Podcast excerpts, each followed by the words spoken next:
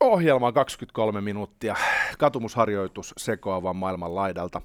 Hyrrää pyörittävässä Heikelä ja Koskelo. Haluatko tehdä energiaremontin? Ei se mitään, vaikka et halukkaan, joudut silti tekemään ja maksaa sen itse. Toki siihen löytyy varmasti jotain tukirahoja, mutta arvelevat, että jopa 30 tonniin asti maksaa uuden tai vanhan asunnon energiaremppa. Tämä on tämän päivän aiheita.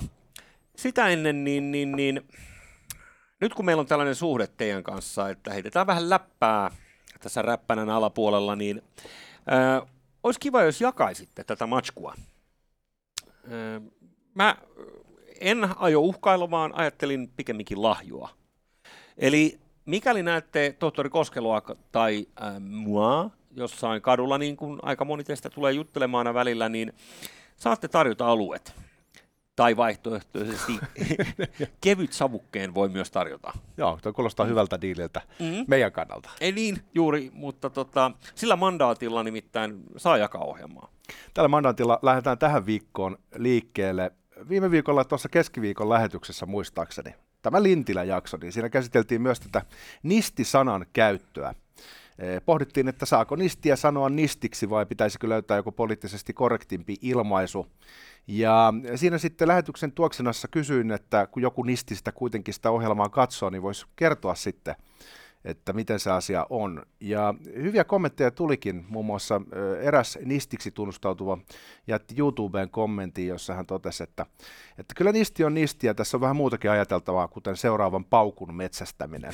eli eli tota, tällaista terveistä tuli. Ja eräs henkilö lähetti meille mailin, joka oli siinä määrin mainio analyysi koko nistikulttuurista, että voitaisiin ehkä melkein lukea se. Joo, vedetään se tästä. Tämä on aika pitkä. Tässä on vähän omituinen lauserakenne toisinaan ja lukijat on mitä on, mutta koittakaa kestää. Tästä tulee pieni nistin palaute. Ja kun loppuasti päästään, niin myös selviää, minkä takia se saattaa hiukan pätkiä se teksti, mutta siis tämä on erinovasta kama. Nistisana piti ennen ansaita itse, että sitä sai käyttää itsestään ja muista nisteistä. Kyseessä sama ilmiö kuin esimerkiksi prostituoiduilla, jotka voivat huoritella toisiaan hellittelymielessä. Kyseessä oli siis keino erottautua ei-nisteistä ja ottaa nimitys omaan haltuun ja vesittää alakulttuurien kautta ihmisryhmien ulkopuolisten käyttämät usein alentavat termit. Nistitittelin ansaitsivat alun perin vain ja ainoastaan morfinistit ja heroinistit sotanarkomaanien aikoihin. Kuten muutkin kielet, niin myös huumeslangi elää ja muuttuu jatkuvasti. Esimerkiksi sotaveteraaninarkomaanit tarkoittivat alun perin dullalla vain ja ainoastaan heroinia, eivätkä suinkaan kannabista, kuten 60-luvulta lähtien sitten ryhdyttiin tekemään. Samalla tavalla nistitermi on muuttunut ja muuttuu jatkuvasti. 60-luvulta lähtien myös amfetaministit ansaitsivat nistitittelin heroinistien lisäksi. Sen jälkeen sitten kaikkien suonensisäisten huumausaineiden käyttäjät nykyään jopa sekakäyttäjiä ja ei suonensisäisesti käyttäviä kutsutaan yleistermi termillä nisti. Toki nistejä on myös lukemattomia eri alalajeja tyyliin rapanisti, räkänisti, subunisti, kaapinisti, herrasmies, nisti, rahanisti ja niin poispäin. Nistien hierarkia ja nokkimisjärjestys on myös kova ja selvä nistimaailmassa samaan tapaan kuin vaikka vankien hierarkia vankiloissa. Koska nistitermi on kokenut niin kovan inflaation, en näe mitään ongelmaa, miksei nisti Väkivallan uhri voisi nistitellä päälle käynyttä Piritorin nistiä. Jostain syystä harmitonta euralaista herrasmies Kapinistia taas oli, olisi lähinnä vain mautonta ja turhaa nistitellä. Voithan tietysti alkoholin ystävänä pohtia myös, onko nistien käyttämä termi liuotin nisti desinfiointiaineita ja käyneitä hedelmiä päidensä sekoittamiseksi, sekoittamiseksi sisäisesti käyttävistä liian epävoke ja mieliä pahoittava. Pahoittelut kirjoitusvirheestä, kappalejaan puutteesta ynnä muuta. Terveisin Nisti suluissa 30 vuoden käyttöhistorialla. Kiitoksia niistä. Nyt tuli tämä asia selväksi meillekin. Tuossa oli uutta tietoa ainakin mulle. Oli nämä alalla. Dullasta ja kaikesta muusta. Että tota... Joo, ja tämä, että nistit oli vähän niin kuin mustat Amerikoissa, että brotheria voidaan nimittää tietyllä sanalla, mutta anna sulle jos joku muu sanoo sen. Kyllä, kyllä. Mm, sitten tippuu hanskat. Eli muistakaa tämä, kun liikutte siellä Piritorin suunnalla. Hei, äh, toinen juttu vielä ennen energiaremonttia, joka sua Arto uhkaa, niin tota, onko sulle tuttu tällainen, tai mitä paljon sä kiipeilet ylipäänsä siis seiniä? No nyt kun satuit kysymään, niin mähän on ostanut Pleikka Vitoseen, jonka mä sain Poverilta ystävällisesti, niin tota, semmoiset VR-lasit, joilla siis eh, mennään virtuaalisen todellisuuteen. Joo. Ja sen aparaatin mukana tuli sellainen peli, jossa ei oikeastaan hirveästi muuta sisältöä, kuin että sä kiipeilet virtuaaliseiniä pitkin. Eli se on niin kuin mun kokemus nyt tästä kiipeilystä. Millekään oikealle seinälle en, en todellakaan mene. Kuulostaa hurjalta ja vaaralliselta. Kyllä. Ja, ja, ja muuten mulla tuli niska kipeäksi mä liikaa ylöspäin. Niin, kun mulla oli niska saatana kipeä tuossa, mä en melkein pystynyt nukkumaan. Mä mietin, että mitä mä nyt on tehnyt sellaista. Joo. Niin ei, mä oon vaan niin nörtteillyt sen VR-lasien kanssa mm. ja siitä sitten se on kumma, vanha kat- niska ei kestä. Sä katsot muita ihmisiä niin paljon alaspäin, se on kumma, että sun niska tulee kipeäksi tolleen. Joo, se on totta, mulla on hyppyri nokka vielä kaiken lisäksi. Sitä pitkin kun katsoo, niin menee vähän silmät jo kierroon. Hei, ähm, kiipeilystä puheen ollen, niin onko sulle tuttu sellainen asia, että Suomesta löytyy kenties maailman hankalin seinä kiivetä, siis haasteellisin seinä? Mä oon joskus nähnyt tästä jotain juttua ja mua yllätti se, että se ei ole mikään hirveän korkea seinä, se on vaan saatana vaikea. Joo. Kyseessä on Labnorissa tuolla Lovisan kupeessa oleva Burn of Dreams, joka on muutamia metrejä, ehkä niin kuin neljä metriä, mutta se on tällaista, sanoa, että Tomppa Cruisellakin saattaisi olla tiukka paikka. Ja David Lee Rothilla niin ikään, hän aikanaan Skyscraper-levyn kannessa halusi kiivetä kiivetä vuoren seinää. Ja... tiedä, mikä toi niinku kallistuskulma tuossa, mutta siis toihan on ihan levoton, se joudut todella kiipeämään. Joo, se, se joudut vetää niinku kärpäinen, vetää tällaista viistopintaa ylöspäin. Me, matka ei ole pitkä, mutta on yksi ihminen maailmassa, joka tämän on suorittanut. Okei, se on siis oikeasti vedetty läpi. Joo. Kova Nalle ju- Hukka Taival on kaverin nimi. Hän on ainoa, joka on tähän pystynyt. Ja siellä on kuulemma käynyt ihmiset pettymään, matkustanut pitkältä ja tullut aina todenneeksi, että perseestä. Mä oon ymmärtänyt, että siellä on joku viettänyt monta viikkoa jossain basecampissa ja yrittänyt joka päivä kiivetä sitä, mutta eihän mm. siitä mitään tule. Nalle on ainoa, joka sen pystyy vetämään. Kyllä.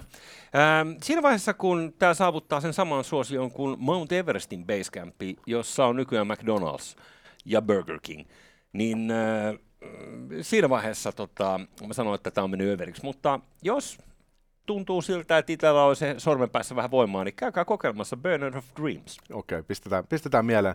Pyrin välttämään tota, totakin haastetta tässä elämässä. Okei. Okay. Hei, mitä sitten energiaremppa? Sehän on mahdollisuus.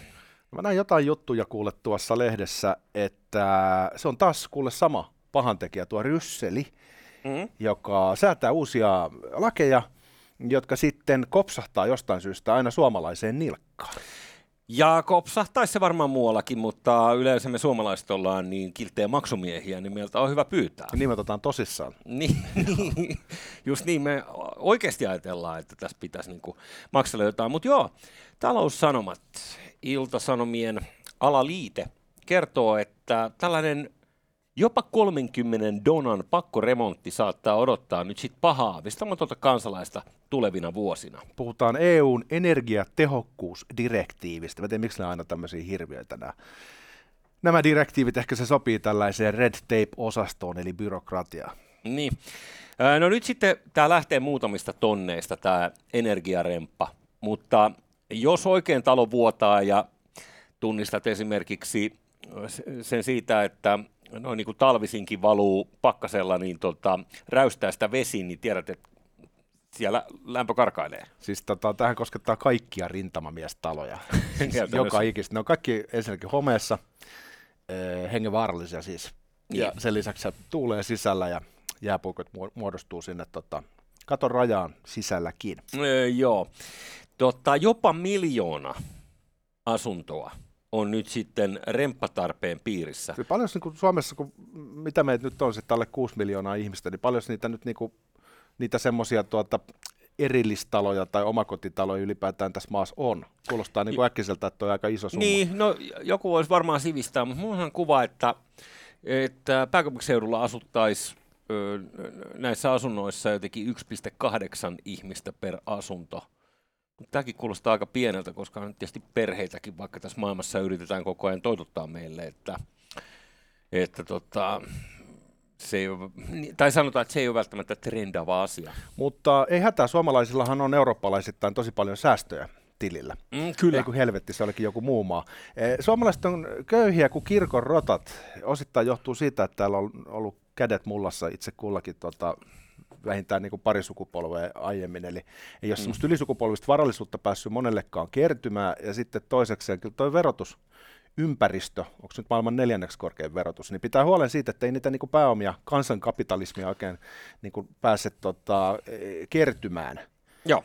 Tota, tämä kuulostaa siltä, tota, että 30 tonnia, huhhuh. No 30, ton, 30 tonnia on nyt sit varmaan se niinku ääripää, ennen kuin inflaatio iskee siihen ja se on 300 kiloa. Itse asiassa täällä hei, mainitaan Kiinteistöliitto äh, Iltasanomien jutussa, että tämä saattaisi äh, koskea jopa puolta toista miljoonaa asuntoa. No niin, eli pyyhitään se miljoona siitä veke. Oh my god. E, kyllä tässä varmaan, niin kuin, en mä tiedä, raffisti arvioituna yli joka toinen asunto Suomessa tarvii nyt tällaisen. Ja mikä seksikäintä, niin tämä on nyt paketoitu EU-direktiivissä erilaisiin luokkiin.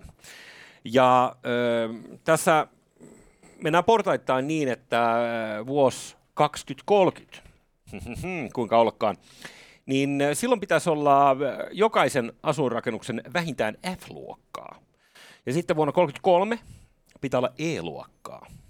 Mä en tiedä, onko se A-luokka niin kuin se, että, että sulla, sulla on joku mo- monttu, jossa on peltikattoja, ja, ja sitten sulla palaa niin kuin kivihiilisiä Jos saa vähän pikakelata, mitä tämä tarkoittaa, Kyllä. niin eh, koko Helsingin eh, Jugendkeskusta pitää purkaa.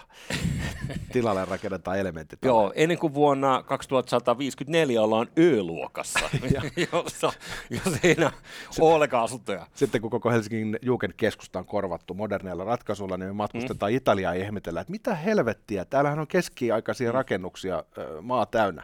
Joo, joo, e, e, tämä direktiivi ei varsinaisesti koskenut näitä rakennuksia, ei oikeastaan yhtään mitään muitakaan rakennuksia. Ette kai te oikeasti, ette kai te purkanut koko keskusta. No tässä, mä luulen, että tässä käy niin kuin Anne Bernerin asunnolla, tai Anne Bernerin talolle. Muistat varmaan Espoon viehättävän rantareitin. Eli tämä hiekkatie, joka oli määrä kulkea koko Espoon rantaviivan mitalta niin, että kun kansalaiset tulipuvuissaan koirineen päivineen tai sauvoilla ilman miten vaan, niin pääsee sitten äh, tota, kunnolla käskentelemään siellä koska rantahan kuuluu kaikille. Paitsi! Se on sosiaalidemokraattinen arvo se ranta. Mä muistan, että sä oot kertonut, kertonut tästä joskus, mutta äh, nyt sä kerrot ihan nimien kanssa. Onko tämä oikeasti joku Bernerin? Ei, no, siis, tämä on ollut lehdessäkin tämä Bernerin kämppä, siis siellä sanotaan läntisessä päässä tätä rantareittiä, niin äh, kuinka ollakaan sitä ei saatukaan vetää Bernerin ja kumppanien kämpien edestä, vaan heillä on omat pihat siinä suoraan. Heillä on oma ranta. No pitää päästä ihmisen saunasta sinne kastautumaan ilman, että siellä uteliaat. Mutta joo, tosiaan tuossa yhdellä kaverilla oli, oli äh, Matinkylässä tällainen mökki, jossa saunoimme ja äh, juhannusta vietettiin ihan rauhassa – ja sitten seuraavana juhannuksena siitä kulkikin jo hiekkatie siitä saunamökin ja mökin välistä. Eli.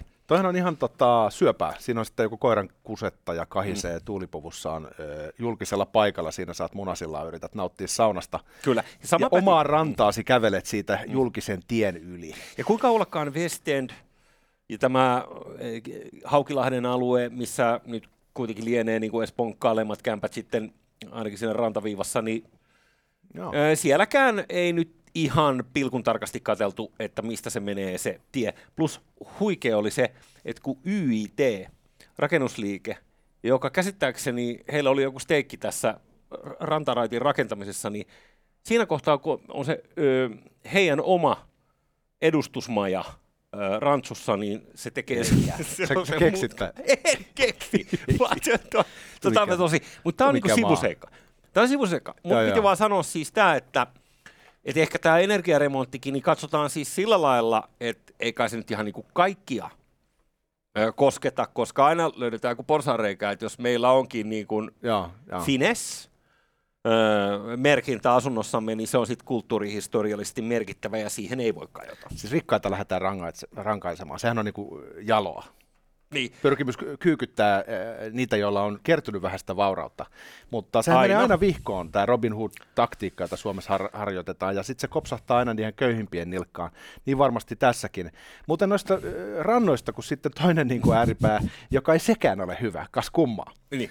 Se, että sosialisoidaan koko rantaviiva ei ole hyvä, mutta ei myöskään se, että yksityistetään kaikki rannat. Niin ei tarvitse Kreikkaa pidemmälle mennä. Niin esimerkiksi Ateenassa sulla on sellaisia upeita rantoja, joita vuoraa sellainen kaksi metriä korkea rautakaiteista tehty muuri. Joo. Ranta on yksityinen, ei, ei sinne saa mennä, ellei maksa klubimaksua, joka on sitten tietenkin tähtitieteelle. Niin siinä sulla on sellainen fiilis, kun sä tiedät, että Ateena on kaupunkina niin kuin sellainen, mm. että siellä on suunnilleen 40 astetta kesäisin ja, ja pakokaasua riittämiä. Se on meluisa ja jollain tavalla vähän vaikea, vaikea kaupunki. Mm. Niin siinä kun sä näet sen ve- e, veden liplattamassa, joka saattaisi vilvoittaa sua, ja sit sulla on ne helvetti muurit siinä edessä, niin tulee sellainen olo, että okei, saisiko tänne vähän lisää sosiaalidemokratiaa. Nyt mä vähän häpeä, että mä sanon tämän. No niin, mä, mä ymmärrän pikku, ton. Pikku mä ymmärrän ton. Jos sä lähdet sinne äh, Kreikkaan tai vaikka nyt Kroatiaa purjehtimaan, niin ei, et sä voi vetää ankkurilla siihen mihin tahansa random saareen ja panna notskiin siihen pystyyn. Joku omistaa niin, et siis on, on tässä puolensa, en mä sitä sano. Mutta sitten tämä tievetäminen, niin joku voi sanoa, että no, että onhan se nyt parempi, että espoolaiset siellä pääsee sitten äh, ulkoiluttamaan koiraa hyvällä näköalalla ja Seabreezillä, niin Mm-hmm. Niin tota, no. mitäs jos leikitään tällainen ajatusleikki, että jos nyt sattuu olemaan vaikka asianomaisella jossain tuolla Savossa kesämökki, niin helppohan se on sanoa, että jos jollain nyt sattuu olemaan tässä lähellä kaupunkia mökki, niin että siitä pitää olla oikeus. Mutta miten, että jos teidän kesämökkiin, niin tehtäisiin sellainen pikku väliosuus, mistä sitten kävisi turret kameroiden kanssa ja ihmettelemässä, kun sä oot Vilpolassa. Niin... Mä en pysty edes ajattelemaan, toi siis, tämä aiheuttaa mulle aitoa ahdistusta tämä sun tota, Joo. E, ikävä suunnitelma. Sitä mä mietin vaan, että mm, kun me tiedetään, että Suomi jakaantuu karkeasti kahtia, e, on ne paikat, joissa asuntojen arvo nousee, ja sitten kaikki ne muut alueet, jotka muodostaa varmaan 90 prosenttia maapinta-alasta koko Suomesta. Niin siellä on paljon semmoisia kämppiä, että et, et saa ottaa niinku, esimerkiksi viidellä tonnilla jostain Lapista saattaa saada itselleen tota 104 kolmion. Se on lähinnä, että sä saat itsellesi kuluja, kukaan ei halua ostaa sitä ikään kuin purkuvalmis talo varmaankin, mutta siis Aivan, okay. on sellaisia kämppiä, joiden arvo ei ole lähelläkään 30 000 euroa, eikä se ole sen jälkeenkään, kun niihin tehdään energiaremontti. Se menee niin kuin hujakoille, niin kuin puhutaan siitä, kun lämpö karkaa, niin tässä nyt Joo. sitten raha karkaa, koska vaikka sä investoit 30 tonnia johonkin kämppään, jota kukaan ei halua, sen sijainnin takia, niin. niin sen arvohan ei nouse 30 tonnia, vaan se pysyy edelleen aika lähellä sitä nollaa. No hassua, että otit tämän rahan puheeksi, koska nyt mä näen tässä loistavat mahdollisuudet tehdä fyrkkaa. Ja tässä pitäisi käytännössä, meidän pitäisi laittaa joku tällainen energiaremonttiyhtiö pystyyn. Mä uskon, että siihen saa helvetisti tukirahaa, ei tarvitse edes niin omia laittaa kiinni. Se on kuin toveriremontit. Joo, koska siis ymmärtäkää ihmiset, niin kuin markkinataloushan on kuollut ja siis tällainen vapaa markkina, se oli hyvä idea, mutta mm, ei siinä ole mitään järkeä. Sitä kokeiltiin jo. Joo. Nyt idea on se, että määrätään laki, jossa asiakkaat tulevat sinulle pakolla. Eli mikä onkaan nerokkaampaa bisnestä kuin, että mä en tiedä mikä konsortio tämän on lobannut EU-direktiiviksi, mutta veikkaisin, että siellä on joku valmiiksi laskenut, että uh, by the way, me tehdään täällä aika hyvät hillot kansan silkänahasta, kun itse on pakko ostaa tämä.